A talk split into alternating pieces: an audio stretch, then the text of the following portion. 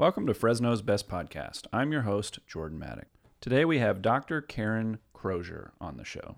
Dr. Crozier is a proud native and resident of Fresno and is driving innovation and change on racial and environmental justice in agencies and individuals. Dr. Crozier received her BA in psychology from UCLA in 1991 and her MA in education from California State University Fresno in 1996 along with her multiple subject teacher's credential and cross cultural language academic development credential in 1994 and 1999, respectively. In 2005, she received her MA and PhD in theology and personality or practical theology in 2006 from Claremont School of Theology. She is a former professor of practical theology and administrator of faculty development and diversity in Christian higher education. In addition, Dr. Crozier is a former early childhood educator and seventh grade algebra teacher with over 20 years' experience in both education and church ministry. Her current community leadership efforts include black reparations, African American infant mortality, and educational equity and justice.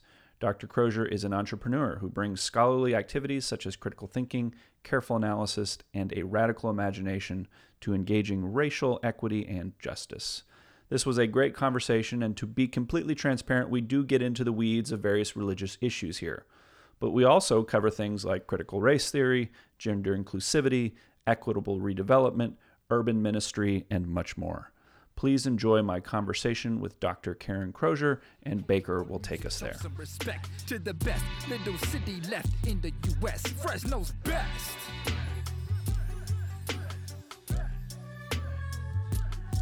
Fresno's best.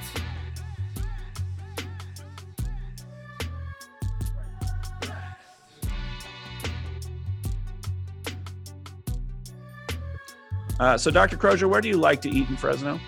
Eating in Fresno, mostly I go to many Mediterranean restaurants. I love Gus's kebabs, this downtown.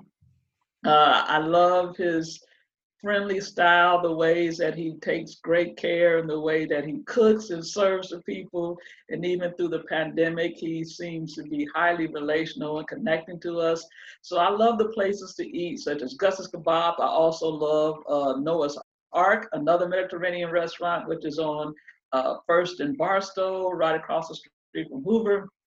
And uh, historically, Chef Paul's, when I was working more at Fresno Pacific, would make it a, a, a stop for lunch and enjoy the way that Chef Paul has remained and continues to build uh, his reputation and service to the community to those of us who love to just get some of that southern down home cooked meals that fills our bellies, but also as he continues to be more sensitive to those of us, such as myself, who um, has gluten-free or dairy-free diets and maintain and even vegetarians. So those are the three spots that I enjoy dining at in Fresno.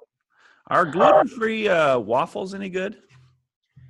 I enjoy them. Okay. You know, I, also- str- I struggle. I struggle with the gluten-free stuff, especially when it comes to pizza. You know, I I mean, I'll try it, but I like No. my gluten in my pizza. Well, I mean, I love cauliflower. Uh, I Oh, think yeah, yeah. California Pizza Kitchen has a cauliflower-based uh, dough.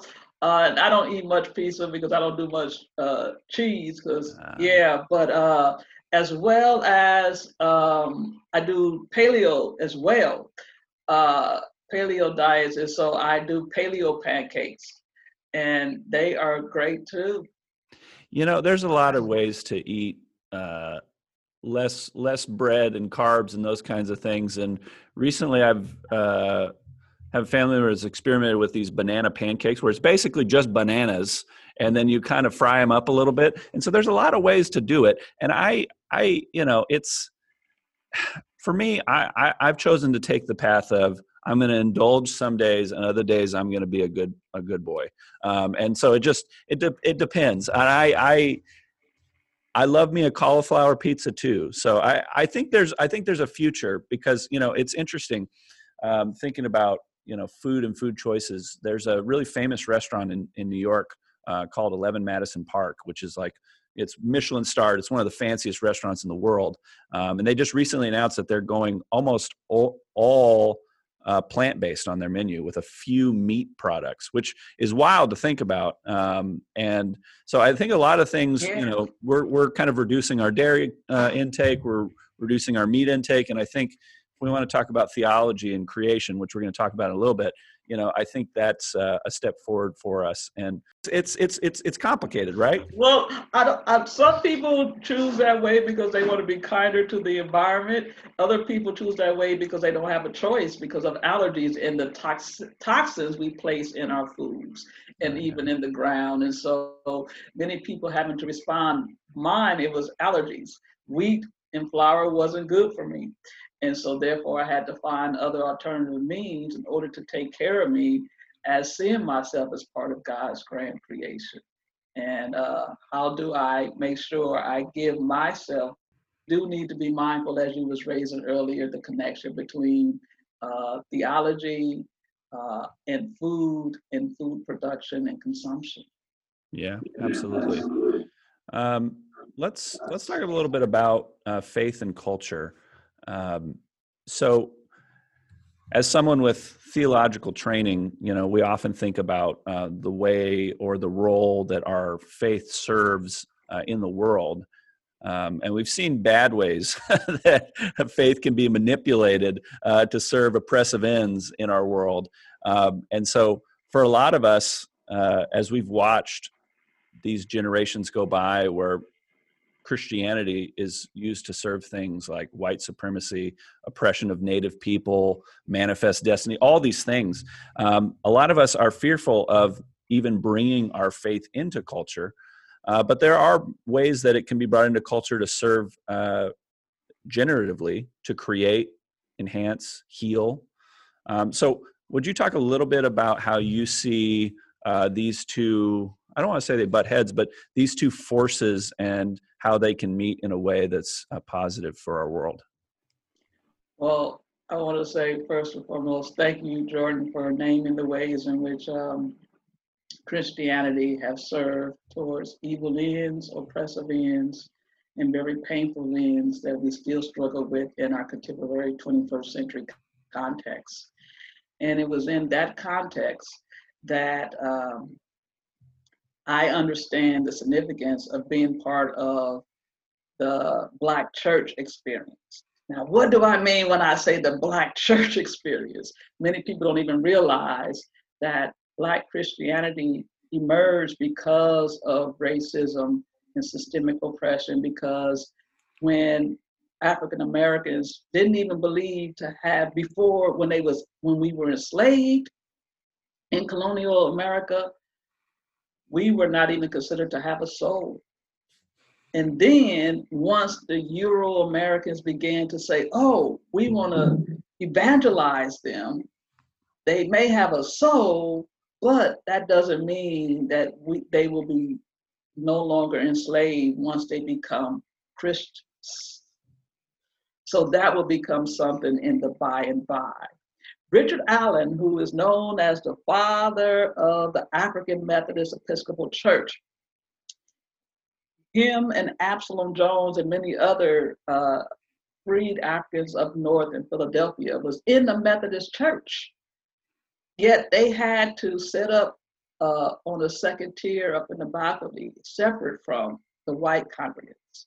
But one Sunday, when they was down praying in the lower level, the white ministers told him to get up because you don't belong here in the middle of prayer. And once prayer was over, there was a black exodus from the Methodist Church, which began the African Methodist Episcopal Church. And so my point is the black church began, unfortunately, in light of racism, segregation, that Black people did not even feel valued in worship services with their white sisters and brothers.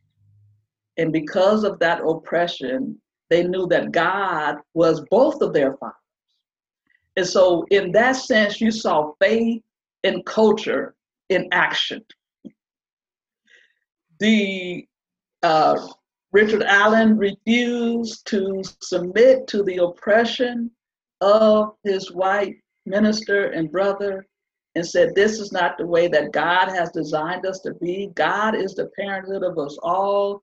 Jesus is our Savior, Redeemer, and the Holy Spirit is our empower. So, in that particular context, faith and culture merge in a positive way on one hand, and then in another aspect in a negative way, because the white ministers felt like their faith gave them the right to say, You are not equal to us.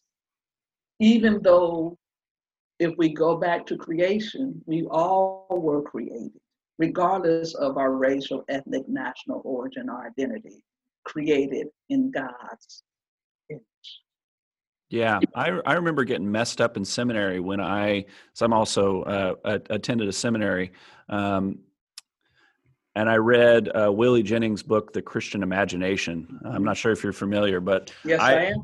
I you know, and that's when people talk about you know faith and culture being separate. I, you know, I mean, uh, theology was used to build the concepts of race that that stay with us today, and it's it's uh, it's kind of the it's it's the thing that's unspoken um, and that book uh, really opened my eyes to how wedded uh, some of our ideas about race are to really bad interpretations of the Bible, and it it's it's uh, it just made a distaste in my mouth for a long time, uh, uh, and, and thinking about you know is is christianity does it have any value anymore if it can be used in these really toxic noxious ways? Um, what value does it have? But then on the flip side you know you you see people using it for uh, for liberation. You know i think about james cone or i think about mm-hmm. you know some of the people in uh, latin america that used it uh, to to free people really. Um, and i it's such a complicated question because i think today too you know we're so polarized that um, it's it's hard to know how to move forward um, with these things. And I, anyway, so I'm just kind of vamping here on how I've looked at it for a while. But feel free. I think you named it correctly. In faith and culture, faith is never separate from culture, and that's right. what we need to grow aware of. That, um, and uh, I don't know if you remember in your theological seminary training of the H. Richard Niebuhr's Christ and Culture, where he mm. talks about five different ways in which our faith gets played out in culture.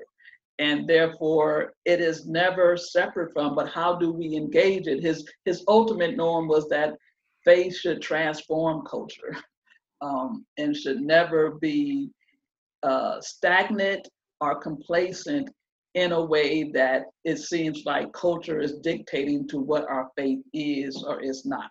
So it's constantly immersed in and yet transforming to the will and desire of who God has called us to be in the world, to be this faithful witness, countercultural at times, affirming at others. And it sort of speaks to, um, I don't know if you're familiar with uh, C. Eric Lincoln's and Lawrence H. Mamiya's the Black church and the African American experience, where they talk about the African American church has had to have both a priestly and prophetic role that sometimes is in tension.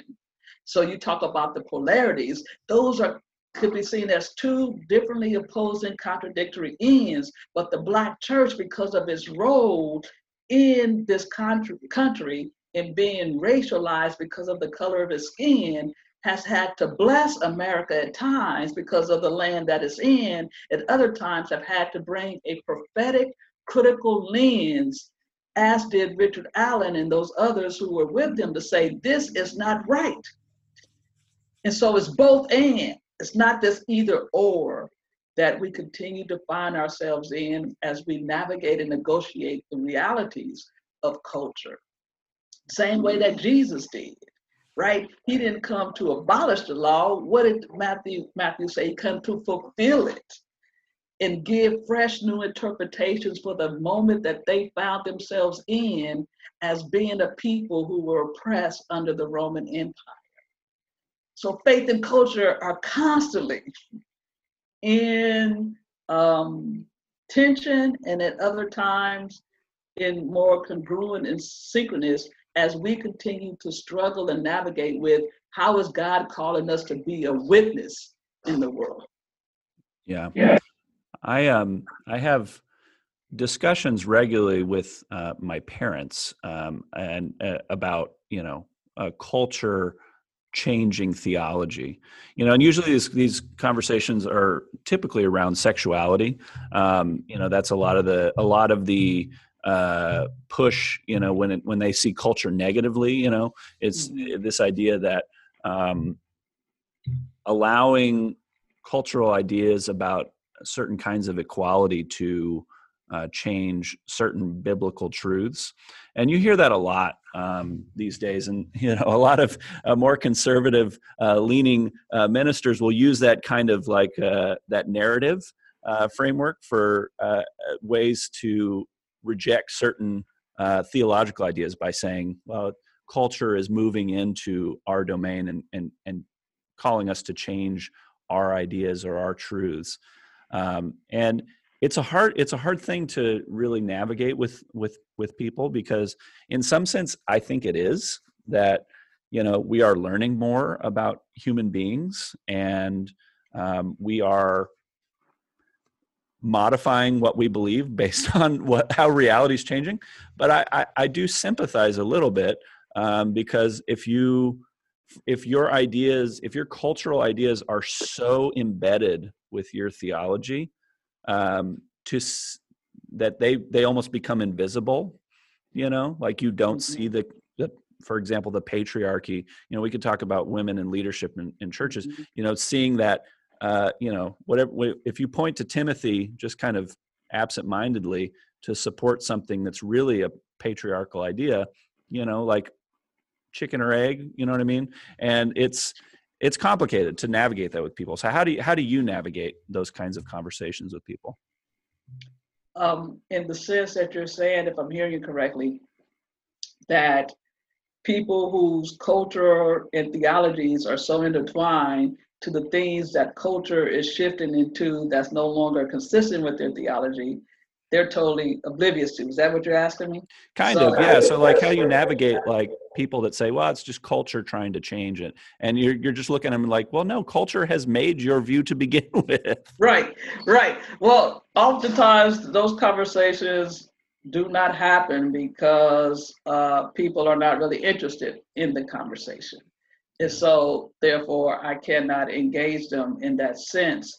Uh, because they're not open to the conversation. But those who um, many contexts in which I lead, facilitate, or teaching, um, I'm trying to approach it from um, circle process or a restorative process.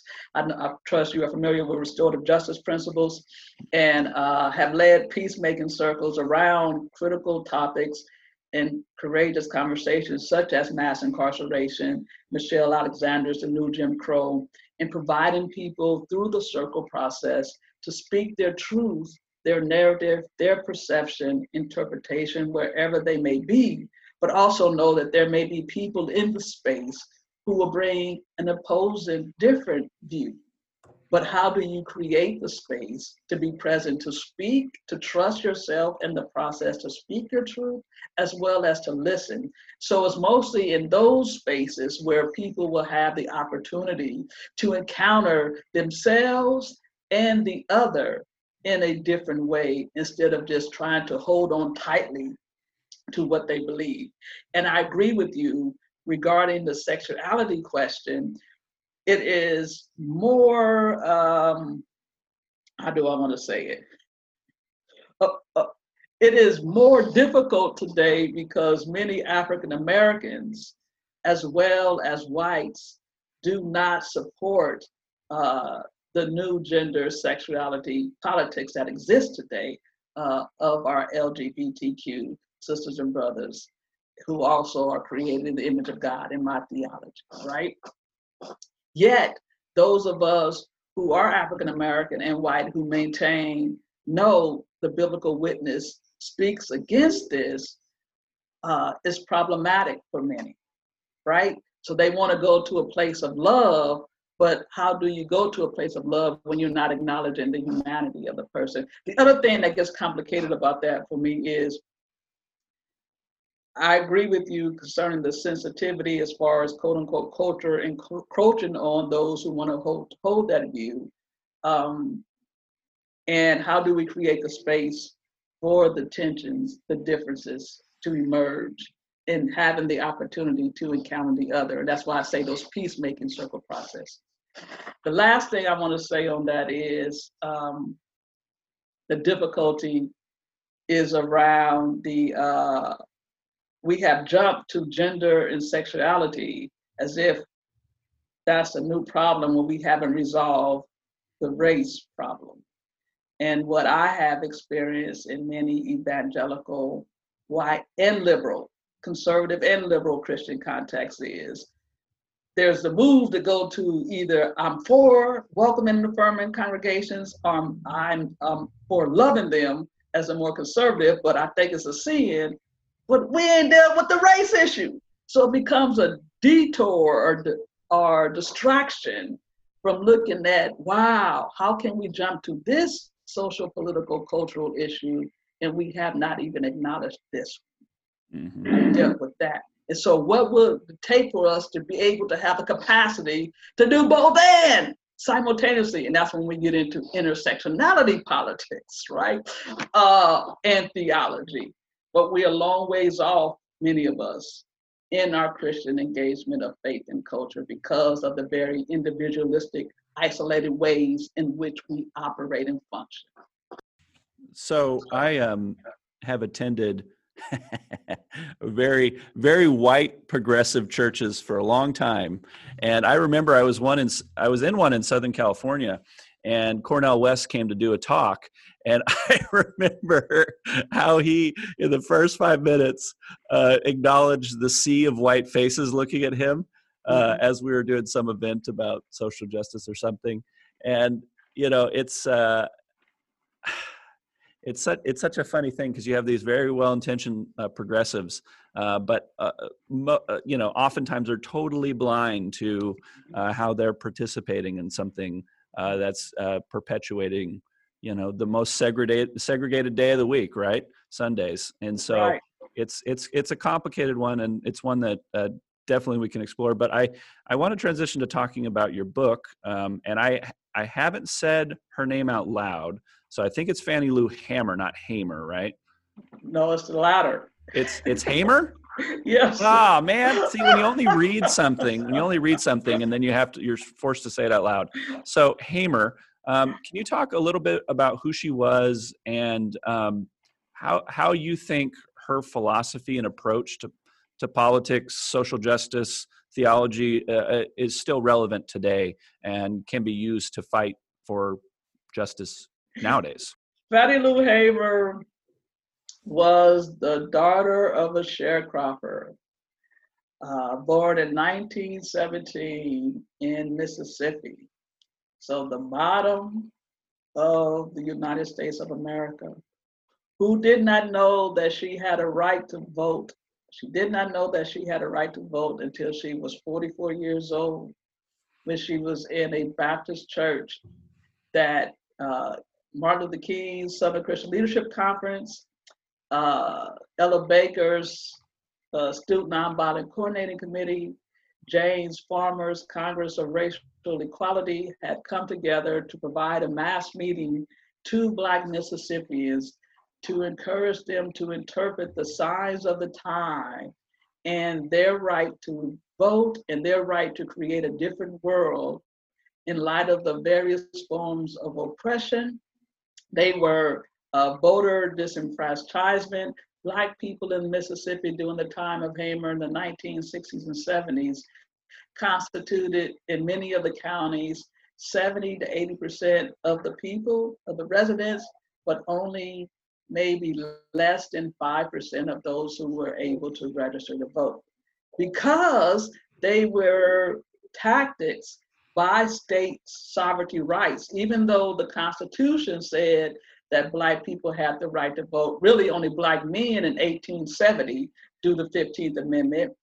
Women, mostly white women, got the right to vote in 1920, yet Black women really did not have the right to vote until the Civil Rights Act of, of 1965, the Voting Rights Act of 1965 came into effect. She fought to change that reality of the ways that disenfranchisement, political oppression, and voice had occurred for Black people in Mississippi. And she went to go to try to register to vote because she had to pass a literacy test. And Black people were not being educated in the English language in, in Mississippi in the 1960s. She really didn't, she had to read the Constitution. They had to pay poll taxes that was only applied to Black people. When she finished registered, trying to register to vote, she didn't pass the literacy test. Um, she was evicted from the plantation. So she became home. Then she was shot at by night riders when she went to a neighboring friend's house to stay before her husband took her away um, to another family member. She was beaten in a Winona jail uh, for exercising her right to vote. Fannie Lou Hamer was in a, I can't say in a nutshell. She's too big. Um, she was a Christian freedom fighter who believed Christ was a revolutionary out there with the people where it was happening. And that's what she considered God was all about. And that's where she got her strength. And she provided us a framework to understand the significance that faith is not separate from culture nor politics, but faith can be infused into politics in meaningful ways that allows your voice to be heard and the things that you value to have its place in the public sphere. Well, it sounds like she couldn't be more relevant as uh, some of these states in the South are like, nope, we don't want that many people voting in an election again. Exactly. Uh, I mean, I was just listening to NPR this morning. They were talking about, um, you know, some of the some of the things that have passed in Florida recently, and mm-hmm. uh, you know, of course, they're just trying to undo everything Stacey Abrams did in Georgia, of course, and you know, the, it, it so it seems like she couldn't be more relevant for today. Exactly. Yeah. What uh, you know, I mean, it's it's it's and i would add that she was not only engaged in electoral politics she was engaged in grassroots community organizing she launched a freedom farm of, of, of helping people to understand the significance of the fruit of the land and the, the, the production of their labor. As sharecroppers they didn't have access to that. They was constantly being exploited even when they're supposed to be sharecropping with the plantation owner, but the plantation owner always set prices and what they had to buy for their resources to be a farmer was always high and they only had one distributor, the white man, the. So you had all these things with working from sun up to sundown and still not having the right food, the right shelter, the right means in order for the basic things of life. So she knew poverty, she knew creativity, and she knew God and she knew love. That was the other thing. She was grateful that her family and her church taught her how to love and to have self respect, even in the midst of such uh, oppressive, hostile conditions. Yeah. So, yes, she's relevant today in so many ways. I, you know, the, the, I talk about I teach U.S. history, um, and I, you know, sharecropping comes up a lot, and you know, my kids know what I say when I say sharecropping. I just say slavery by another name, you know, and there's all these things that we need to kind of re rename and rebrand uh, because to to illustrate what they actually were, mm-hmm. um, which was uh, keeping people confined. Um, but I, I, do want to switch gears to another section uh, that I call overrated versus underrated. And so I'm going to throw out a few different topics to you, and you can tell me whether you think they're over or underrated. Um, and if if it's neither, maybe they're just uh, correctly rated by the world. Uh, so I'll I'll start with uh, a simple one. Um, living in Claremont, California, overrated or underrated? oh my goodness, I love living in Claremont, California. I don't think it's overrated. underrated. All right. Why? Uh, no, I I don't think it's overrated. I think it's a uh, underrated. So why do I? Yeah. So uh, Claremont, I love the homes in their unique style. They don't have the track homes uh, development like you see in many of our urban areas. It's very small and nestled, and you know everybody in the community. There's connection. There's great eats. Oh my goodness, down in the Claremont Village. Um, and while it is also known as, you know, where the Claremont colleges are, there is great diversity there. And um, yeah, it was a it was a nice space. I enjoyed being in Claremont. Wow, I'm about to bring tears to my eyes as I think about my time there. yeah, well, I um I lived in La Verne for a year. Yeah. And so that's right down the road. And right. of course, there's nothing to do in La Verne because La Verne is just a blip on the 210. Uh, but we would roll over to Claremont uh, and go to that downtown area to eat. And I just, right. you know, my friends that lived, you know, kind of on the west side, they would refer to where I lived as Arizona um, which I, you know, I took offense to personally. But um, Claremont is kind of one of those gyms that's out there, way like you're going to, you know, San Bernardino, and you don't even know that if you stumbled off the freeway around there, that you'd walk into some amazing culture, amazing food, mm-hmm. and beautiful architecture. Like you said, like it's it's a it's a beautiful place to live. Mm-hmm. And the trees, oh my goodness, landscapes. Yeah, so thank you for the question. Yeah. Take me back right. down to memory lane. next one. Are you ready for the next one? Um, Let's do it. The next one is um, overrated or underrated language as a tool for inclusion. Say more what you're asking in that question. So I'm asking you, um, you know, is changing language to be more inclusive over or underrated? Oh.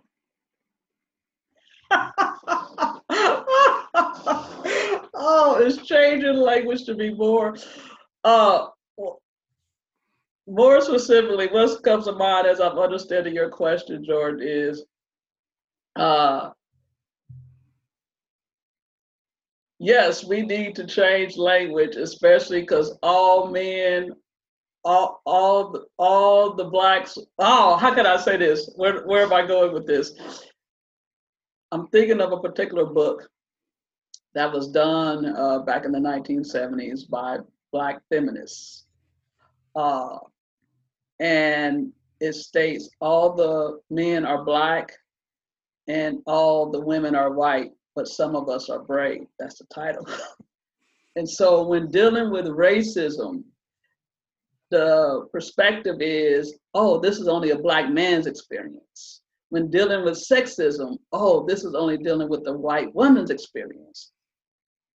But when you are neither black man, but black, but neither uh, a white woman, but a black woman, and then they were even further because they was black women who self-identified as lesbian. Some of us are brave. So language is not uh, changing language is not overrated. Yeah. It needs to happen, but it needs to happen in a way that um, is sensitive to the to the ways that language harms people, um, and all as well as being sensitive to the ways that just changing the label without changing your heart doesn't help neither. So that's similar to policy. We might change the language and policy, but where is your heart to follow to really get at to the intention of why this change occurred? Yeah, language has power. Words have power, a lot of power. Um, and I, you know, I, I hear stuff on from different perspectives, you know, uh, particularly because the pronoun thing has become such a, a, a dominant thing uh, right now. And even, you know, I teach middle school, and even my kids are uh, eh, middle schoolers are giving their pronouns in their Zoom meetings, and so it's it's very pervasive thing. And you know, I hear some uh, some caustic adults kind of denigrating it, but it's it's it's important to have that. It's it's it's part of your identity, and without a structured identity, it's hard to it's hard to feel like you have a grounded place in the world. And so for me, I mean, it's it's it's a it's a small gesture towards uh, you know giving someone uh, this place of comfort um, in that they get to choose who they are. And so, anyway, that's a whole that's a whole different can of worms. But um, I thought I'd bring it up. The next one I have for you is is um, the value of urban ministry over or underrated. Urban ministry. um, wow, I think it's overrated. Um, I'm really going to go back to the previous question. Sorry, I just I keep the train moving. I keep the train um, moving because you uh, was looking at the gender identity politics, and I sort of brought that up. And at the same time, yes, it speaks to self-determination. How do you how do people find their sense of self and identity in a space to where language does not constrain them, but allows them to be free to show up with who they are. But then we need common language because if everybody's not understanding who you are, we're still having conflict and disconnections and, and not finding a sense of common ground in that. And I think that brings me to your third one around uh, urban ministry because I just recently discovered, and I don't know how true this is, I got to do some more research on that, that urban ministry within the context of which it emerged was white people, evangelicals, trying to reconnect to the city with in in light of trying to give value to the city after you had white flight and yet not being sensitive to the people, black people, brown people who had already been in those spaces ministering to the people so it doesn't become a phenomenon of value until it is said, oh, we are doing urban ministry. In college, I was part of this group called InterVarsity, and they they would they would have these uh, events where we do like I, I, forget what they called them. They had funny names for them, but we'd go, we'd go. You know, I went to school in San Francisco, so we'd go into Oakland, you know, to go do urban ministry, and it just, I don't know. I just, I, I, it felt, it felt like I just felt uncomfortable um, because of the implications of what we were doing, um, mm-hmm. and I, I, I definitely see value in, you know, taking white kids like myself and showing them different worlds that you know i'm from the suburbs you know and I, I i definitely see the value in that and i think but the problem is is that it's it's it's really just a thing for the people coming not the people exactly. there and so it's it's just like it's i i remember um i wrote this big long paper about this in seminary about this group in LA that uh, is called LA Gang Tours, and you could get on like a double decker bus, and they drive you through like Watts and like East LA, and you could tour gang neighborhoods. and it, I mean, it it all seems kind of of the same vein, right? It's this mm-hmm. kind of mm-hmm. voyeurism um, of urban poverty that I I you know is is just and I don't know if it's something that the church needs to get rid of necessarily. I think maybe it could be reconceptualized and redone, but it's some, there's just a lot of it that bothers me, and it's it's I don't know. I, I, I wrestle with it, and you know the people that I know that are involved in it are good people, um, but I, I I just think it's maybe a you know comes from a place of uh, well intentions, but also maybe a bit misguided. Well, yeah, I, I agree. That's why I say it's overrated and that a lot more needs. I think it, well, you say it's misguided, a lot of value. I think it's back to the connections because I, when I was at Fresno Pacific, and there was a course um, under one of the master's programs, it was urban missions. and one of the course was ministry um, among the marginalized or with something like that. And I changed it. It says, no, you are not just coming to give. You don't even know who is there. So you are coming to learning how to be alongside the people. Mm-hmm. And you have to be received in a way into thinking that you're not coming with the answer. So it brings that Messiah complex. That probably was your particular degree of discomfort. Like, oh, I'm supposed to have the answers to these huge problems and conditions. Yeah. yeah. Well, you're, gonna, you're gonna love my next topic. Uh, overrated or underrated? Using the adjective missional.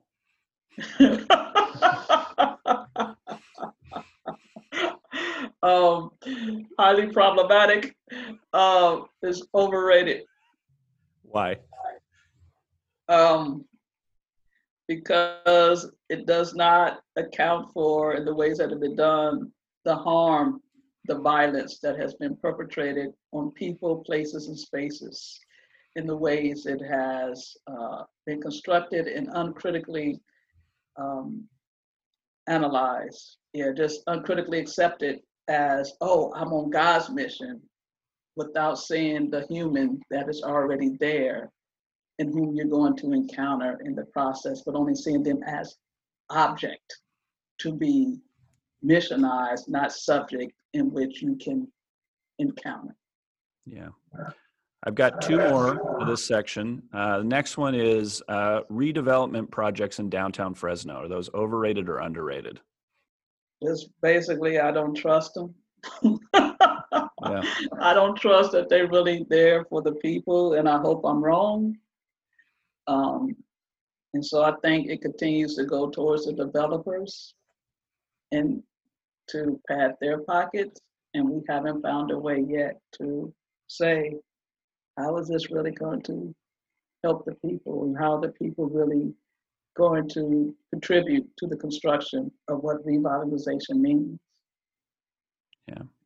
Well, I, I, you know I love a good brewery and restaurant like anybody else, but you know I mean when you're talking about you know helping the soul of a city, uh, there's a lot more that goes into that than making a new office building, opening a new restaurant, opening a place that serves alcohol.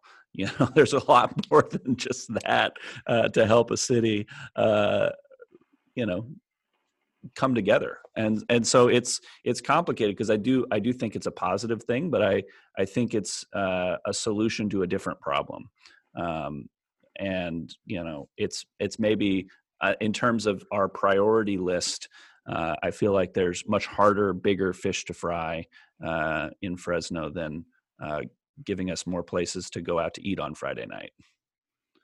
So, do you think the revitalization is about low hanging fruit? This is what we're going to start with, and then we're going to get to the bigger fish that.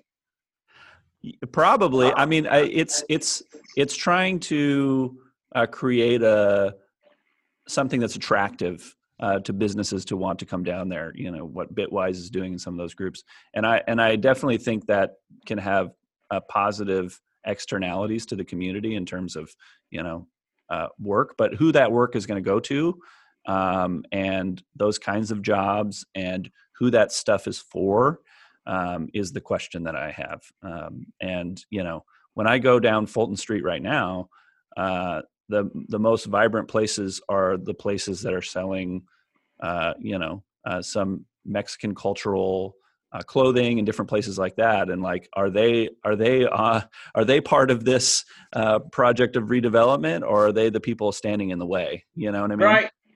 So right.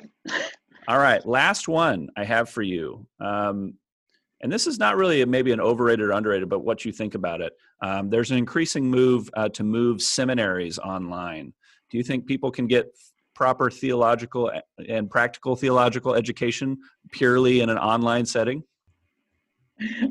I remember 20 years ago when this question was brought up, and there there were those who were just going after the money by going online to get access to more resources because they was floundering as academic theological seminary institutions and others says no we want to choose to provide the in-person more quality delivery that we feel our institution is based on. Today, in this context, um, I think you would have to consider what an online experience of theological education could be, and at the same time, um, how do you do it in ways that still cares for the people and cares for the product and the work, and not just say, "Oh, I just doing this to stay alive." So I'm not answering your question either or. Thing that we're gonna have to wrestle with, you know, as uh, it worries me when clergy have less and less training. Uh, uh, you know, um, just because you know people, and I I've, I've gotten into to I don't want to say feuds, but like conversations with uh, pastors in Fresno uh, sometimes, and you know I I, I worry about uh, the decreasing uh, training and the inferior educational products that people who are giving people their sense of purpose in life and are telling them what the Bible means. I, I worry about that. Um, and I worry about that because religion is so crucial in people's lives. And I want, I want educated people telling them what that old book means, you know, I, and it, it, it, just, it worries me is, is, is why I brought it up um, because I'm seeing that slippery slope. Well, I would offer humbly that, yeah, theological education is whether it's online or person is was in a decline even before COVID nineteen pandemic um, because people just were not showing up in many ways because it was not relevant. And and there was the younger generation like your generation. You ended up in seminary. How did you end up in seminary? And where are you now? How are you using your theological education? That's that's fair. Uh, I, you know, okay, so I've, met, I've I brought up this anecdote before, and I'm sorry for listeners that have heard it a billion times, but I'm just going to say it again. Um, so I I went to Fuller Seminary uh, in Pasadena, and uh-huh. I um, I remember uh, they were shooting a commercial um, that I turned down because I didn't want to be in it because I was embarrassed. Um, and in the commercial, it was like a banquet table, and there was a, a bunch of people sitting at this banquet table and it would it would show their name and like their profession below or maybe it was just their profession and i remember the camera pans to each person at the table and only one person underneath their little name placard said uh, pastor. Everyone else is like writer hollywood producer social worker. And you know and that's the joke at that place is that you know everyone comes in to be a member of the clergy and only half of them actually end up doing that. And and i think there's a lot of reasons for that um, but yeah i you know from my own place you know it, it is it is challenging uh, to to be in that world right now. And especially when you start to you know when you're over ed you know i want to say over educated um, and then you you show up and some of the the things bother you and you don't know where to place that uh, anxiety or that discomfort and uh, you just kind of have to push it down and keep delivering the service. And so i i don't know. I mean it's it's uh yeah i, i'm i'm not I'm, i don't want to lay back on the therapy chair right now but you know it definitely is uh for me it was a challenge just to see what it could be um, because i just yeah i got I, I got a little cynical after that for sure. Right and when I was at Claremont School of Theology, not too far from Pasadena, um, even though it was known as a liberal institution, United Methodist affiliated liberal institution, um, I found it to be liberal fundamentalism um, in the ways that it had its own values that it wanted to hold on to tightly, and there was no other room. And oftentimes, because it was so stuck in the head, many of us would say instead of exegesis, you know, it would be E I X I T, exit Jesus, if you had some degree of faith, right? Yes. and so, seminary education, theological education, yes, was transforming individual pastors, our clergy who would come through our our students who would come through, but yet it wasn't connected to the church. The masses of the people who fill the pews. And that was problematic for me. Yeah. I was committed, and I still am committed.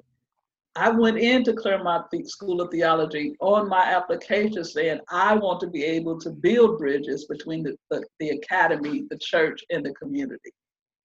Now, 20 years later, I know from experience, wow, that was not naive, but not knowing, wow, that is a huge task and yeah. requires so much because of the ways that people are fearful of education, because of the people who are in theological education. They've been wounded by more of their conservative church communities, um, and the ways that education in our culture is privileged over those who are not educated. Sort of your concern how in the world are you going to be preaching to the people and you haven't had any type of you know training to understand the significance or looking at how do you gauge or measure or be aware of the multiplicity of views that exist on what you're sharing.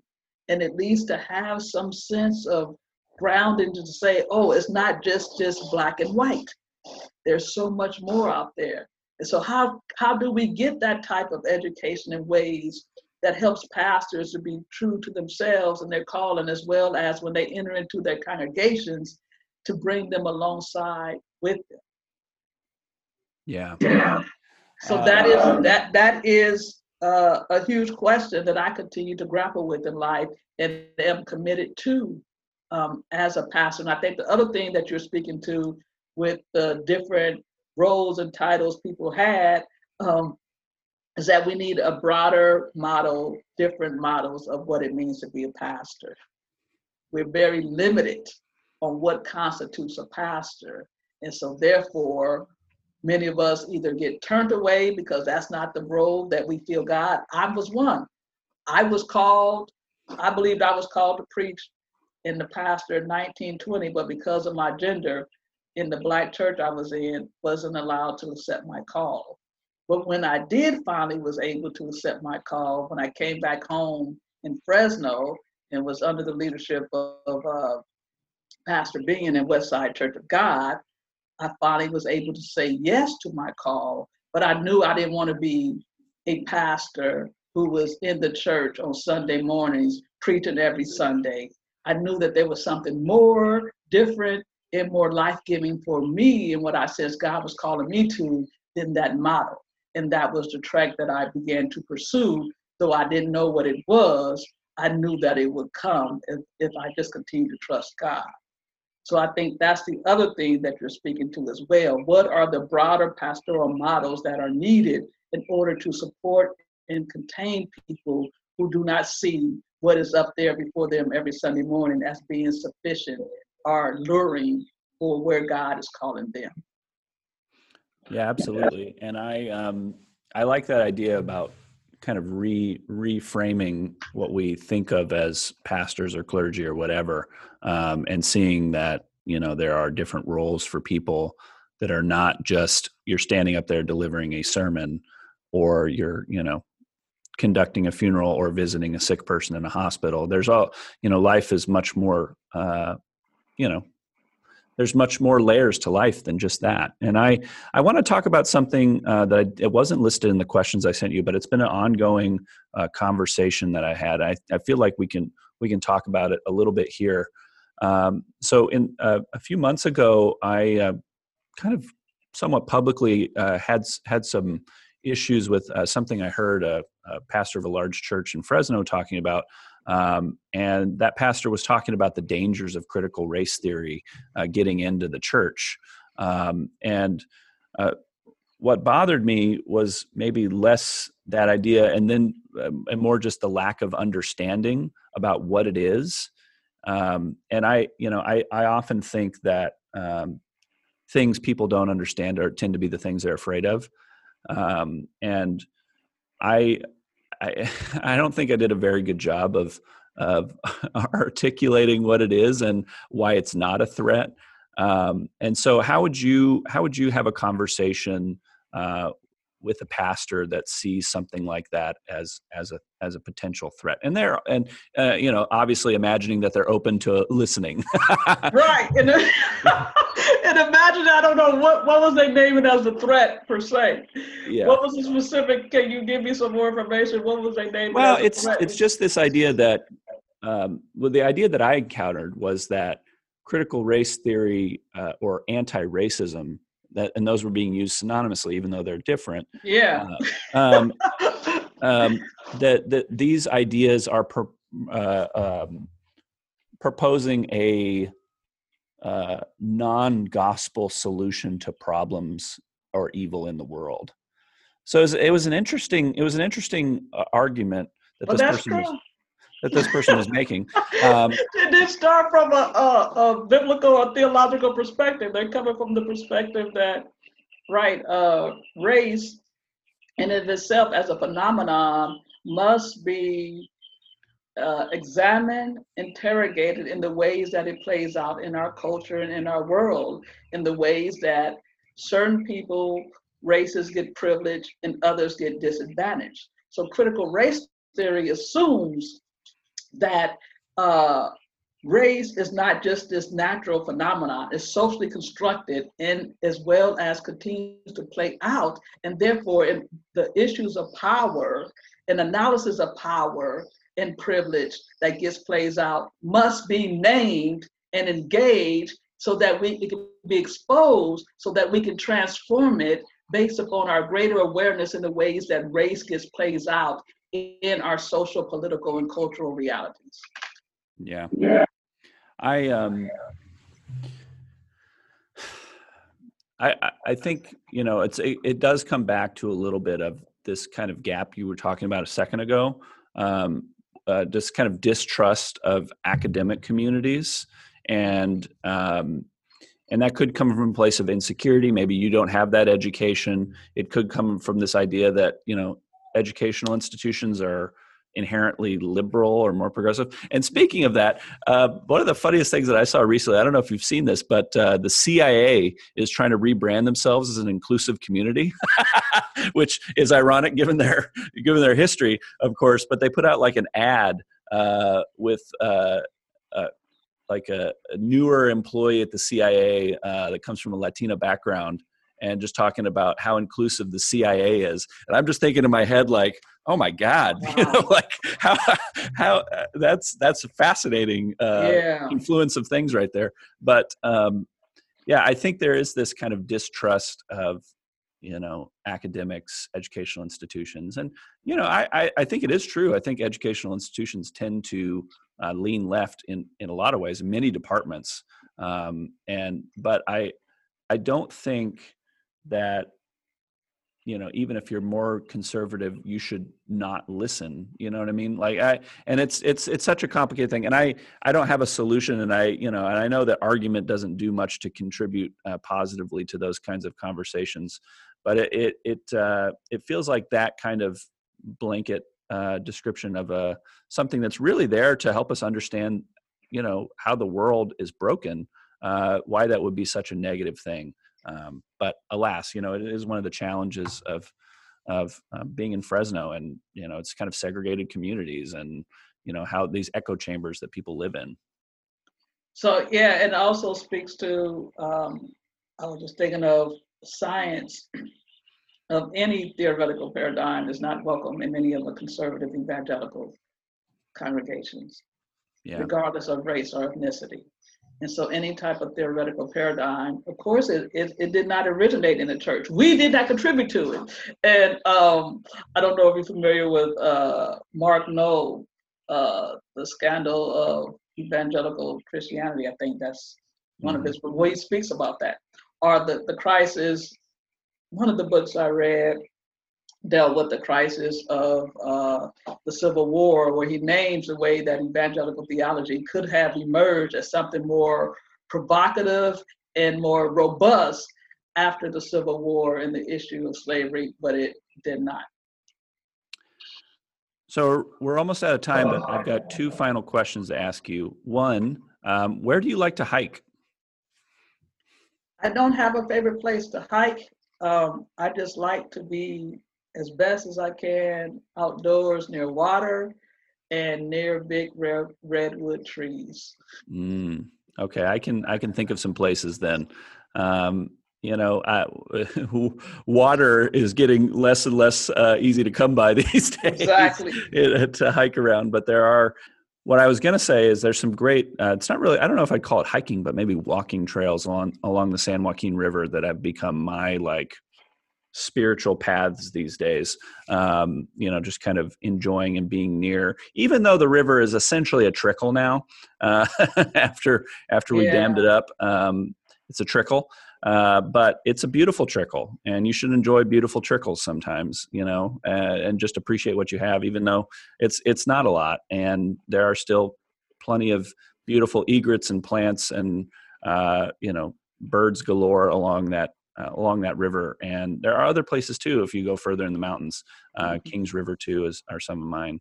Um, to close, what are uh, what are a few books you'd recommend to listeners? Uh, either books that have been important to you in your life, or you know about any of the topics that we covered, or just what you're reading recently. Well, uh, I want to promote my book, uh, Fannie Lou Hamer's Revolutionary Practical Theology, Racial and Environmental Justice Concerns. You can go there and get it on my website, jewelofjustice.com and I can autograph it for you if you desire. It is a great read of not only a phenomenal woman, Christian leader, activist, but also one who really cared for the people, regardless of their race, ethnicity, class, or gender. And um, another one along that lines, who I also engage in the book, is Howard Thurman's Jesus and the Disinherited. He uh, was a minister, pastor, but of a much broader theological and spiritual sense, who provides us with the understanding of Jesus, who he was in his first century context, and how that relates to all oppressed people throughout any decade, and the significance of what Jesus did when he said that the kingdom of God is within us, and how Thurman appropriates that for his own sense of healing and empowerment to deal with the complexity and oppression, hostility of racism during his time from 1899 to 1981 was his lifetime.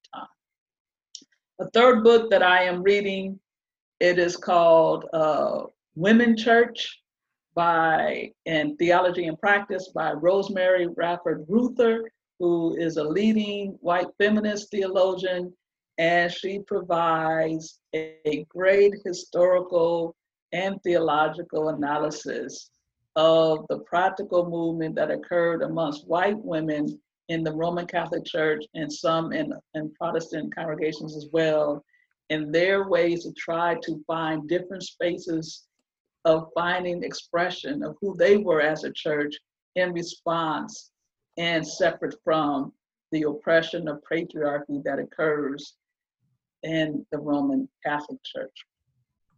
Um, is there one more that I want to name before I go?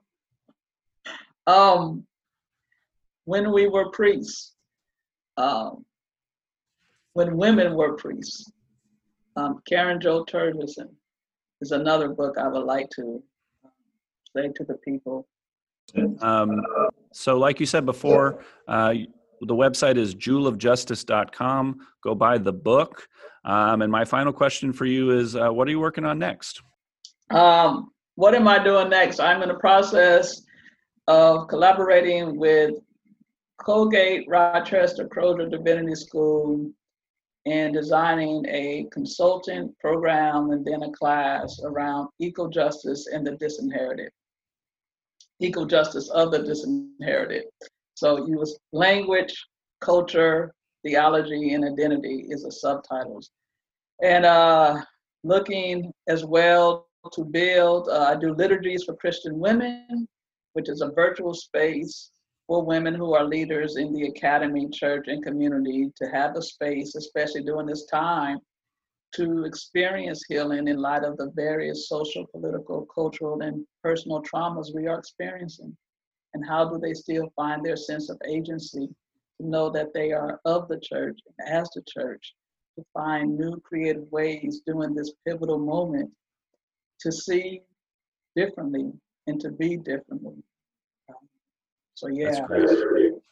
Well, I, I've had a lot of fun. Thanks for taking the time to talk to me. You're welcome, Jordan. I appreciate the invitation. And I was a second grade teacher, a seventh grade teacher, and I believe that teachers should be anointed. So, see, that's broadening the notion of uh, a clergy. I mean, you should be not only anointed, but should be ordained. Because there are... we go. now we're getting to the real topics right now. I am so important, and you should leave it with this: uh, teachers are the best.